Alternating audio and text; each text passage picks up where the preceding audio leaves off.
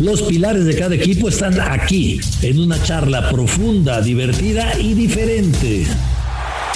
Dueños de la pelota con Raúl Orbañanos, un podcast exclusivo de Footbox. Bienvenidos a este especial de Dueños de la pelota. El año se termina y queremos compartir contigo las mejores charlas que tuvimos durante la temporada con las personalidades que son el pilar de los equipos de nuestra Liga MX. Jesús Martínez sin duda nos ha enseñado mucho de cómo dirigir a toda una comunidad de fútbol y fue muy agradable escuchar cómo nació su gusto por este deporte, cómo trabaja en su cantera y cómo ve el nivel de nuestra liga. Tú cuando eras niño en, allá en el estado de Veracruz, eh, ¿algún día pensaste, soñaste que ibas a tener un equipo de fútbol, que ibas a ser eh, presidente de un grupo que tuviera dos equipos, que iba a estar tan ligado al fútbol o como, o como todos los chavos, nada más quería ser futbolista? Mira, te voy a contestar como cuando te oí en, un podcast mí que te hizo Roberto Gonzunco, que siempre tú pensabas en que tu papá te trajera la pelota y los regalos eran la pelota. Y también a mí, mis regalos eran pelota eh, pero yo desde chavito, como te había platicado en otras, en otras entrevistas, este, y los he platicado, yo siempre tuve esa ilusión de tener un equipo de fútbol. Siempre, Raúl, ¿verdad? Y en aquella época, pues yo era necaxista, porque el Pachuca pues, siempre estaba en segunda división, siempre tiempo estuvo en segunda. Mi papá me llevaba al Estadio Revolución, me acuerdo perfectamente, y ya ves que los Tuzos eran, eran como ahora tu Atlante, o en su época el Atlante, eh, subían y bajaban, pero el Pachuca sí se le aplicaron más fuerte. Como ahora se lo están aplicando al Atlante. ¿Cuántos años lleva el Atlante sin estar en primera? No, pues ya va para, ¿qué te gusta? Cinco o seis años, ¿no? Sí, qué, lástima, ¿no? Sí. Qué alegría me dio felicitarte, no te he felicitado por el triunfo del Atlante. Le hablé a pues Escalante también para felicitarlo, están haciendo un trabajo muy serio. Ese equipo tiene que estar en primera. Y fíjate que una de, de esas pláticas estuve a punto de de, de, comprar al Atlante, fíjate, esa sí no te la sabías o sí te la No, esa no me la sabía. Y era el buen Toño, era el presidente del Atlante, Toño García, y en una comida en la mansión que estuvimos con él, este, pero ya sabes, pedía como si fuera el Real Madrid, el Atlante, ¿eh? y, y, y no se llegó a un acuerdo, pero la verdad yo siempre quería, junto con mi familia, comprar el Pachuca, porque de aquí ha salido para todos, mi querido Raúl, aquí llegó a mi padre, ¿verdad? Llegó mi padre a poner una bodega de llantas, eh, aquí aprendí a trabajar con él hace más de cuarenta y tantos años, casi cincuenta, y realmente le debemos mucho al Estado de Hidalgo, y así fue como, como este, nos metimos al fútbol, pero yo desde chiquito, yo sabía que iba a tener un equipo de fútbol Oye Jesús, ¿y, cuándo, eh, empezaron con esta visión de, de, futuriar con los jóvenes? Porque hay futbolistas que están en Europa que llegaron de 12, 13 años a, Pachuca y ahora están jugando en Europa. O sea, eh, eso significa educación, eso significa separarse de los padres, eso significa estar pendiente del jovencito, lo cual no es fácil. Y aparte, bueno, la familia también es importante, ¿no? Qué bueno que lo mencionas porque si tú ves ese tipo de futbolistas, sin menospreciar a los otros que se han ido, que también, olvídate, han sido eh, impresionantes su carrera y todo, pero estas gentes eh, eh eh, son egresados de la universidad y están muy preparados y muy centrados. Tú ves Héctor Herrera, cómo ha manejado su carrera. Tú ves cómo ha manejado Chucky su carrera. Tú ves el Guti que hace poco me habló, oye, me quiero regresar, ¿qué te vas a regresar? Tú no te regresas hasta, hasta que triunfes. Y es el que más trabajo le ha costado, ¿eh? ¿Eh? este, eh, le ha costado un trabajo tremendo, pero ya lo ves que ya es titular en el, en PCB. Entonces, esa perseverancia, esa preparación, la verdad me, tengo, me, tiene muy orgulloso. Otro que también está muy preparado, pero se fue muy chavo, y yo se lo dije a papá, no era el momento de que se fuera, pero también nosotros tenemos que ser respetuosos. Eugenio Pisuto, ese muchacho si hubiera estado con nosotros dos o tres años más, como ahora el mismo Macías, que hace poco hablé con él y me dijo, ¿qué razón tenía usted, presidente, de que tenía que seguir primero que nada eh, y después ahí me otro nivel de equipo. Y Pisuto igual, Pisuto se fue desde los 17 años. Y ahora pues acaban de, lleva dos años sin poder jugar el muchacho y qué bueno que se fue a, Portugal, al Braga, lo anunciaron ayer. Y es otro muchacho también muy preparado. Entonces, ese tipo de, jugadores son este, diferentes ya, Raúl, por su preparación. ¿Tenemos una buena liga? Tenemos una gran liga que puede ser, que podría ser tres o cuatro veces mejor y que los, y que los equipos podrían valer cinco o seis veces más, Raúl. Los negocios y fútbol puede ser una buena combinación de éxito y Arturo Elías Ayub lo sabe muy bien. Recordemos lo que nos compartió el empresario sobre el nuevo sistema de competencia de la Liga MX, cómo llegó al Real Oviedo y cuál ha sido el momento que más ha disfrutado en el fútbol. Oye, Arturo, de fuera, de fuera, ¿cómo ves, cómo ves nuestra liga? ¿Cómo ves nuestro, nuestro fútbol? ¿Cómo ves eh, la federación? ¿Cómo ves todo el entorno del fútbol mexicano? a mí la verdad es que no, no me gusta, Raúl, que, que se acabó la competencia. Así de fácil. Yo creo que es muy difícil tener un buen espectáculo en donde no hay competencia, ¿no? Donde tienes una liga donde no hay descenso y una segunda división donde no hay ascenso. Pues, ¿qué, qué, te estás jugando? Donde tienes una liga donde de 18 equipos califican 12 a las finales. ¿Qué es eso? ¿No? Este, la, la verdad es que yo creo que el fútbol mexicano ha perdido no tengo datos específicos, pero por lo que yo veo con mis chavos, sus amigos, ya pocos ven, pocos ven el fútbol mexicano, pues porque nadie está compitiendo con nadie. Así de fácil. Ahora viene el Real Oviedo. Yo, yo eh, más o menos conozco la historia, pero la gente no conoce bien la historia de cómo es que realmente llegan, llegan a Oviedo, en donde fue, algo muy diferente, muy especial. Eh, según recuerdo, Arturo, las redes sociales tuvieron mucho que ver en esto. Sí, fue una historia, una historia increíble, Raúl. Estoy un, un sábado en la mañana acostado en mi cama, suena mi celular, contesto y me dicen que habla Emilio Butragueño y me empieza a echar un rollo butragueño y yo sí, Emilio, qué gusto, no sé qué. Pero la verdad era que era una broma de una estación de radio de España imitando al buitre y después me pasan a Hugo y entonces este Hugo me empieza a hablar y ahí sí fue cuando dije estos me están cotorreando, ¿no? Pero, pero al final me dicen, oye, la, la, verdadera razón de la llamada es que sabemos de tu interés en el fútbol, de la familia, etcétera, etcétera. Y hay un equipo histórico de España que se llama el Real Oviedo que está a punto de desaparecer y si no junta dos millones de euros para, el, para esta semana, eh, pues desaparece el equipo. Y yo todavía les pregunté, oye, ¿cuánta gente tiene Oviedo? Y me dicen, pues 200 mil. Digo, pues que ponga 10 euros cada quien, eh, total, me dicen, oye, ¿tienes Twitter? Y le digo, sí. Me dice, ¿puedes dar tu cuenta? Sí. Ya colgamos. Y yo te juro que mi Twitter se volvió loco, Raúl. O sea, en media hora tenía 20 mil tweets, 50 mil nuevos seguidores una locura, todos pidiendo por favor salva al Real Oviedo, salva al Real Oviedo, una afición de locos, la verdad. Y este, total, esa misma noche con mi PayPal compré 10 acciones de 10 euros cada una y puse ahí, ¿no? Este, oigan, muchas gracias, ya soy socio del Real Oviedo, qué buena onda, ¿no? Tenía mis 10 accioncitas. Pero el lunes siguiente, cenando con el ingeniero Slim eh, y su familia, les conté la anécdota que se me hizo muy simpática. Y me dice el ingeniero, oye, ¿y así de gruesa está la afición, así de, de, metida y de loca? Le digo, sí. Y si de plano sí va a desaparecer, le digo, sí, parece que tienen deudas y cosas y va a desaparecer. Me dice, éntrale, porque no se puede dejar morir una afición así. Imagínate nada más, yo no sabía ni dónde era Oviedo, Raúl. Y este, y, así fue, le entramos un equipo de tercera división en España, eh, sin conocer ni dónde estaba ni nada.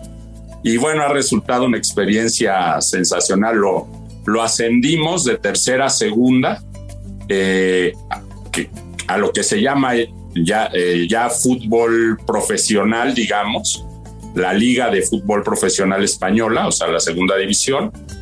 Y esta última temporada, ni, ni me recuerdes porque nada más hago coraje. Sí, Nos quedamos, fíjate, empatamos en puntos, ganamos en diferencia de goles, pero el criterio número uno, si empatas en puntos, es cómo quedaste en el partido que jugaste contra ese equipo, que fue el Girona, que fue el que ascendió. Y porque nos habían ganado en la temporada regular, ellos pasaron al playoff de ascenso y nosotros no, caray, para subir a primera división y ahora el Girona fue el que, el que ascendió, ¿no? Pero, pero se quedaron en la orilla, fue un fin de semana dramático, ese lo recuerdo perfecto. ¿Cuál fue el momento que más gozaste, que más disfrutaste? Porque hay momentos muy importantes, está el bicampeonato, está el, Santiago Bernabéu, pero ¿hay algún momento que tú hayas disfrutado más eh, cuando estuviste en Pumas? Pues yo creo que el primer campeonato siempre lo disfrutas muchísimo, ¿no? Ese, ese, esa ronda de penales contra, contra Chivas, en CU y que y ese último penal que, que falla Chivas y que nos permite levantar la copa en tu estadio, además con tu gente. Eh, la verdad es que sí fue un momento inolvidable. Yo creo que ese es el, el número uno. No podríamos dejar de lado a Mariana Gutiérrez, presidenta de la Liga MX Femenil, quien nos compartió cómo surgió su amor por el fútbol, al igual de cuáles son las fortalezas de nuestro fútbol y la clave para la igualdad de salarios. Escuchemos. Oye, pero dime una cosa, ¿por qué, por qué el fútbol? ¿Por qué no eh, fuiste ejecutiva de una empresa? ¿Por qué, cómo te, cómo te, cómo te picó esta, esta, esta viborita que tiene veneno que se llama fútbol? yo, creo que es la misma pregunta que tienen mis papás, fíjate, pero eh, yo desde chiquita eh, crecí en un entorno muy privilegiado porque me enseñaron el deporte como parte de mi educación y, o sea, de verdad no tengo cómo explicarlo, es, está en mi sangre, es, es, soy muy apasionada al deporte, pero más al fútbol y me lo ha dado todo. Y como que cada vez que me hacen esa pregunta, reflexiono, veo atrás y creo que fui una persona que forjó su destino. Terminé aquí sin saber que lo quería construir y que lo traía muy, eh, muy, muy adentro de mí.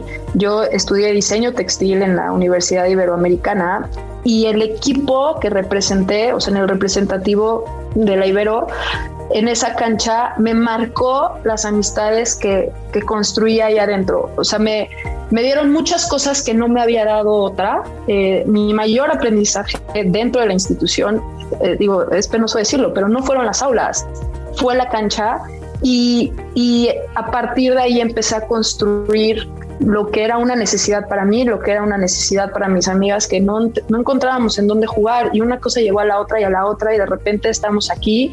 Eh, en un esfuerzo colectivo de muchas personas que también tenían esa necesidad, ¿no? Y ahora pues me dedico a esto independientemente de, de, la capacidad y la calidad que tienen y que ha mejorado muchísimo del juego, tan es así que, bueno, eh, hemos visto como ya cómo empezamos a exportar futbolistas. Pero lo que yo he visto y lo que me encanta del fútbol juvenil es la actitud de las futbolistas. O sea, me hacen una falta, caigo y me levanto. Me hacen esto, caigo y sigo jugando. Tienen metido en la cabeza, voy a ir a jugar. Mi objetivo es jugar. Mi objetivo es jugar y ganar. Y no mi objetivo es ir a engañar al árbitro y ver cómo saco ventaja del juego. Eso me gusta mucho, Mariana. Eso es algo que jala mucho del fútbol femenil. Sin duda, y lo, lo, lo hemos definido como la pureza del fútbol, ¿no? Es, es pues el objetivo de cada club será ganar, eh, anotar, eh, ya tendrán distintos objetivos, pero también es un poco un reflejo de lo que ha estado pasando con, con la mujer. Eh, ellas tienen como jugadoras mucho que defender, mucho que trabajar por y mucho que reconocerse, ¿no? Y, y, están ávidas por demostrar el talento y la capacidad que tienen como jugadoras. Y eso ha sido la mayor fortaleza del fútbol femenil, ¿no? Recordarnos cómo es el fútbol, cómo nos gusta jugarlo y cómo nos gusta verlo. Em, hay, tomas muy duras de una decir, no se me va a olvidar, y eh, si mal no recuerdo, tú estuviste en esa final, de Siremon Sibais en su primera final en el estadio BBVA, lo juega los últimos minutos, lo juega con, creo que traía dislocado, una disluxación de hombro, ¿no? Hay un mundial en donde la famosísima A.B. Wambach de Estados Unidos, que era la, jugadora con mayor cantidad de goles anotados en el mundo, eh, muy por arriba de Cristiano Ronaldo, hay una toma, la, no me acuerdo si es semifinal o final, que se abre la ceja y ahí en vivo se la engrapan y sigue jugando. Son cosas que son parte del ADN del fútbol femenil y que han sido la mayor fortaleza y no las debemos eh, perder, las tenemos que al contrario abrazar, ¿no? Esto que logran las futbolistas de Estados Unidos es, es eh, algo impensable, ¿no? Hace algunos años uno no hubiera podido pensar que hubieran podido llegar a, tener los mismos bonos que los hombres, cobrar este dinero que están cobrando, que se les dé eh, eh, este trato igual. O sea, esto es la verdad un logro de esos que, marcan al fútbol femenil de por vida, un gran logro. Eh, ¿Estamos lejos de eso todavía en México? Fíjate, Raúl, que yo diría que marca el fútbol en general, ¿no? Y nos pone la vara muy alta para decir, esto podemos construir. Estás hablando eh, del mejor equipo del mundo, la selección que más mundiales ha ganado, que más medallas olímpicas ha generado, mayor cantidad de talentos replicados por eh, todo el mundo. Ese es el fútbol que queremos construir y es un gran ejemplo, ¿no? Si estamos, sí estamos lejos, lo, tengo que decir, pero estamos mucho más cerca de lo que estábamos antes. El otro día hablábamos de la realidad de nuestro mercado y la realidad de nuestro país. Y hablar de equidad de género, de igualdad de eh, condiciones en nuestro país es bastante complejo. Y cuando además nos ponen en comparación de uno de los mercados que mejor paga a su jugador, bueno, ya te imaginarás. Pero, ¿qué mensaje te quiero dejar? Hoy nuestras jugadoras son parte de ese 6% de la economía formal de nuestro país que gana por arriba de 15 mil pesos mensuales. O sea, ve que duro pero son jugadoras egresadas o que están estudiando eh, una carrera, un un título, son jugadoras que son parte de la economía formal, son jugadoras ya embajadoras de muchas marcas eh, y que además están abriendo oportunidades dentro y fuera de la cancha. Entonces estas jugadoras van a pasar a ser la próxima directora de la Liga Femenil, la próxima directora deportiva, la próxima productora de un podcast de Footbox y así me puedo ir. Tenemos que seguir preparando, eh, brindando herramientas y disminuyendo esa brecha, ¿no? Otro de nuestros invitados especiales fue Alberto Marrero, presidente de San Luis, el hermano mexicano del Atlético de Madrid. Recordemos esa parte cuando nos dijo el por qué un grande de España se fijó en un club mexicano de segunda división. ¿Por qué se fijaron en San Luis y por qué se fijaron en el fútbol mexicano en el Atlético de Madrid, Alberto? Mira, Raúl, pues ahí voy a ser honesto y, sí, que es verdad que nosotros estábamos explorando, bueno, en 2018, con, o digamos, fue justo cuando empezamos el primer, digamos, eh, la primera UEFA por aquel entonces, Europa, lo que es hoy en día Europa League del Atlético de Madrid. Ahí empezaba el Atlético de Madrid a coger vuelo y de ahí pues, jugado muchas finales de Champions, dos finales. Pues bueno, no con un desenlace bonito, pero bueno, por lo menos la hemos jugado, ¿no? Y, bueno, con, ese auge y esos éxitos del Atlético de Madrid, iniciamos un proyecto internacional con la compra de clubes en el extranjero para posicionamiento de marcas. Hoy en día es imposible llegar a marcas como es eh, Madrid, Barcelona, Manchester United, Juventus, son marcas que, a nivel mundial son muy, muy fuertes. Entonces, ¿qué pasa? Con ese auge del Atlético Madrid eh, ganando y, sobre todo en Europa, eh, pues bueno, ahí iniciamos con la compra del, Atlético de Kolkata en la India. a ese fue el primer equipo, de ahí pues hicimos una, un vínculo con el con el Lens de Francia y te digo la verdad, estábamos buscando el, mercado americano. Mercado americano, eh, teníamos claro eh, lo fuerte que es la marca México a nivel mundial, cómo estaba creciendo el fútbol mexicano, pero la realidad es que están buscando entrar en la MLS. Es imposible, es muy complicado, eh, sobre todo por el valor que le han puesto a los equipos, eh, entrar en la MLS y fue así. Por la, por la buena eh, relación que tiene la familia Slim con, con, el dueño del Atlético de Madrid, con Miguel Ángel, el gobernador de San Luis les pide a, Carlos, al ingeniero, a don Carlos, eh, que necesitaba otra vez devolver el fútbol a San Luis. Y fue cuando en un viaje eh, exploramos eso. Directamente eh, estuvimos, salimos del viaje encantado con las diferentes reuniones que tuvimos con altos mandos de la, de la Liga y la Federación por aquel entonces y habían diferentes plazas disponibles.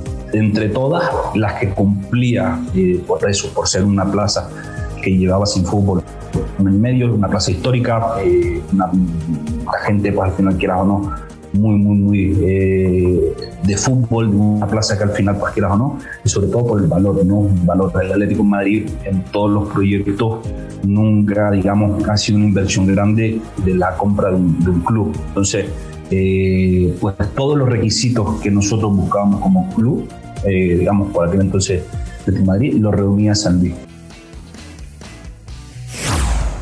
También nos acompañó el presidente del equipo más ganador del fútbol mexicano, el Club América, representado por Héctor González Iñárritu, mismo que nos platicó que tanta presión representa pertenecer a este club y por qué es un club tan odiado. ¿Qué, qué es más presión? ¿Trabajar en el América? ¿Trabajar en Tigres? ¿Trabajar en la selección? ¿Estar al frente de los árbitros? ¿Qué es más presión?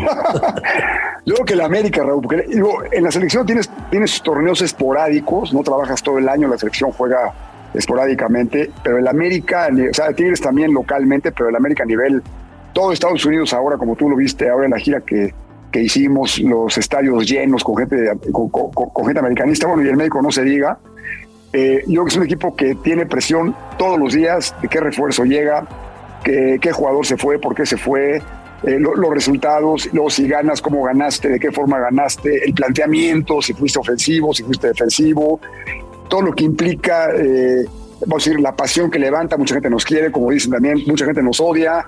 O sea, siempre estamos provocando una emoción en, la, el aficionado, para bien o para mal, el América provoca una emoción. Entonces, es mucha responsabilidad todo el día trabajar sobre qué es que ahora declaró fulanito que no sé qué, entonces ya todas las redes están encima o todas las redes están apoyando los resultados en la cancha. yo, creo que el América ha sido el equipo eh, con más presión, la, asumo con responsabilidad, con compromiso como americanista de por vida, la entiendo, ya la viví, y creo que ahora ya con la experiencia y con la madurez la podemos gestionar bien y estar conscientes de la responsabilidad con la afición de la América, con, con los medios patrocinadores y obviamente con, con el dueño de señor Azcárraga y con la empresa que nos, que nos, este, que nos apoya. Digo una cosa, este, ¿cuál habrá sido el punto inflexión, el punto de inflexión de la América para convertirse en el equipo que es ahora. O sea, un equipo, te amo o te odio, pero es un equipo que levanta, que levanta pasiones, ¿no? ¿Cuál a ver si quién o cuándo pudo haber sido el punto de inflexión? Yo creo que fue ya desde, las eh, épocas de los 60, creo que fue cuando, cuando empezó. Yo estaba, estaba muy chavo yo todavía, pero creo que ahí fue cuando empezaron, empezó a hacerse la promoción o, se empezó a vender el América, que empezaron a llegar refuerzos importantes que venían de, de Sudamérica, lo empezaron a vender como un equipo de poder como un equipo que la, vamos a decir, el dueño del equipo era una empresa muy poderosa de medios, entonces teníamos esa parte de poder de poderle dar promoción, poderle exhibir, poder penetrar en los hogares vía televisión, vía radio, en, el Azteca, que fue un estadio, es un estadio magnánimo en el que, se inauguró. Entonces todo eso se juntó para que la gente, mucha gente se identificaba con los colores de la América, con, con ese poderío, fuerza, empezar a ganar campeonatos, dar espectáculo, y eso creo que fue lo que empezó a hacer que el América fuera un, equipo visto, querido, odiado, pero siempre se habla de él. Entonces, y luego surgió Chivas, surgieron otros equipos como Pumas, como Cruz Azul, que también tienen ahorita mucha, mucha afición. Y yo creo que ahí fue cuando vino ya toda la, toda la competencia y toda esta polémica sana que se ha creado con los medios y con la, con la afición para, para ver a qué equipo le van de los, de los cuatro grandes que hay ahora a nivel nacional. Que podrán, podrá ser, podrán ser responsables de esto Guillermo Cañedo, José Antonio Roca, de todo esto que pasó, porque digo, hay frases de Roca que quedaron para la posteridad, ¿no? Claro, totalmente. Lo, José, lo de los enanos nunca crecen, un burro tocó, la flauta. Pero eh, yo creo que ahí es la época de este América. Sí, es época de don Guillermo Cañedo, Pachito Hernández, Pedro Portilla, José Antonio Roca, todos fue una, fue una época apoyados por, por don Emilio Azcárraga Milmus, se creó este, este monstruo que ahora es este, el, el América, pues, que es el equipo más famoso y del que más se habla en Estados Unidos y en, México, y bueno, en muchas partes de Centroamérica y de, y de Sudamérica. Así terminamos algo de lo que se vivió esta temporada. Si te quedaste con ganas de más, ve y escucha los episodios completos de este podcast. Esto fue lo mejor del año en Dueños de la Pelota. Hasta la próxima. Esto fue Dueños de la Pelota con Raúl Orbañanos, un podcast exclusivo de Footbox.